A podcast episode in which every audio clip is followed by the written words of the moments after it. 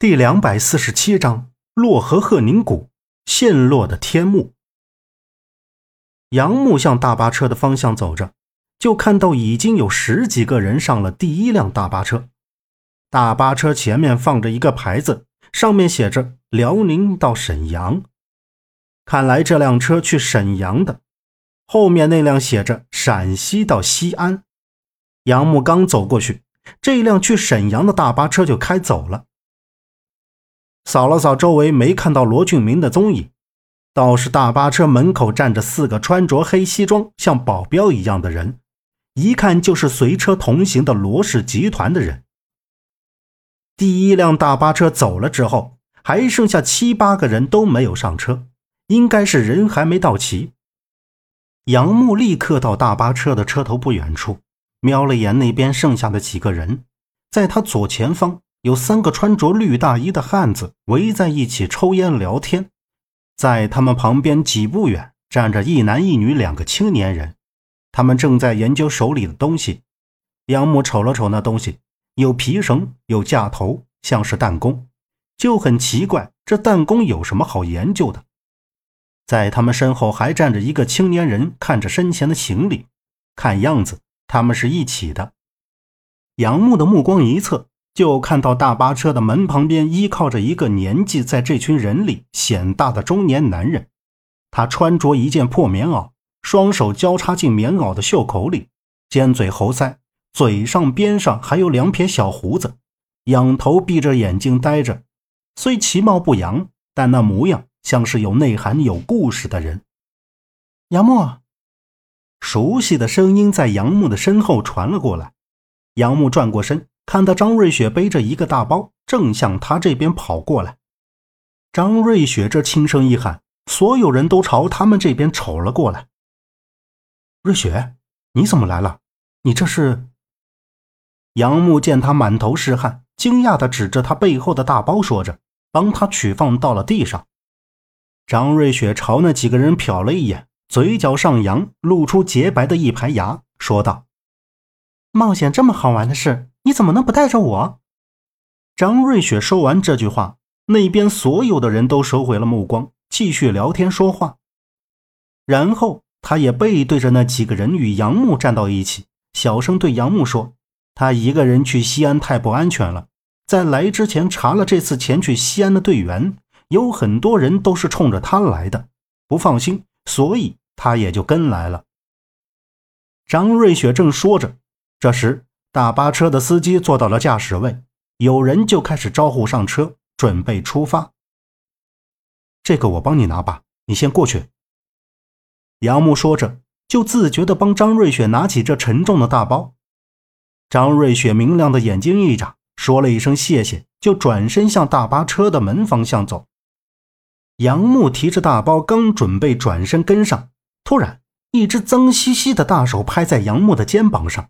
杨木一个机灵，眉头一紧，斜眼瞅着肩膀上那只脏手，刚要大骂，就见走上前那人竟是那个靠在车门旁的中年男人。中年男人一口外地口音问道：“小兄弟，叫杨木。”杨木顿时脸色变得越发紧张，不会是来抢自己身上东西的吧？提着大包的手不自觉地空出一只。哎。放轻松呀，不要这么紧张嘛！俺又不是坏人，俺是来保护你的。果然像二爷说的那样，弱不禁风。东西俺来拿吧。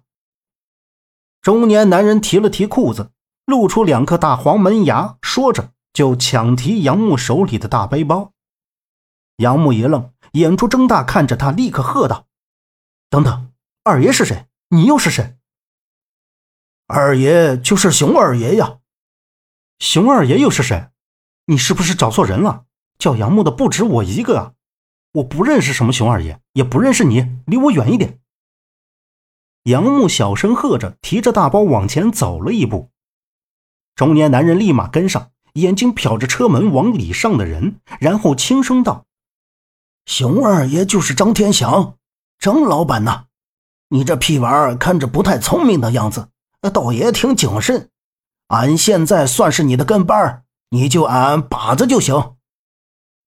把子原名叫李德坤，是河南人，跟着他习惯称呼的熊二爷一起来的北京。但是他这个人不会做生意，基本都是靠熊二爷给他安排任务来挣钱。他自己说，等攒够了钱就回老家直接养老了，不再接什么任务。这一次算是他最后一个任务。提着大包的靶子上了车，张瑞雪看到有别人在帮杨木拿东西。不由得警惕起来，赶紧上前接过靶子手里自己的那个大包，客气的说了一声谢谢。靶子不失一笑，侧身就坐到了旁边的座位上。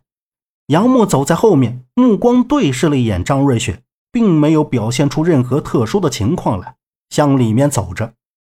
杨木站到张瑞雪的旁边，刚放下包，车子就启动了。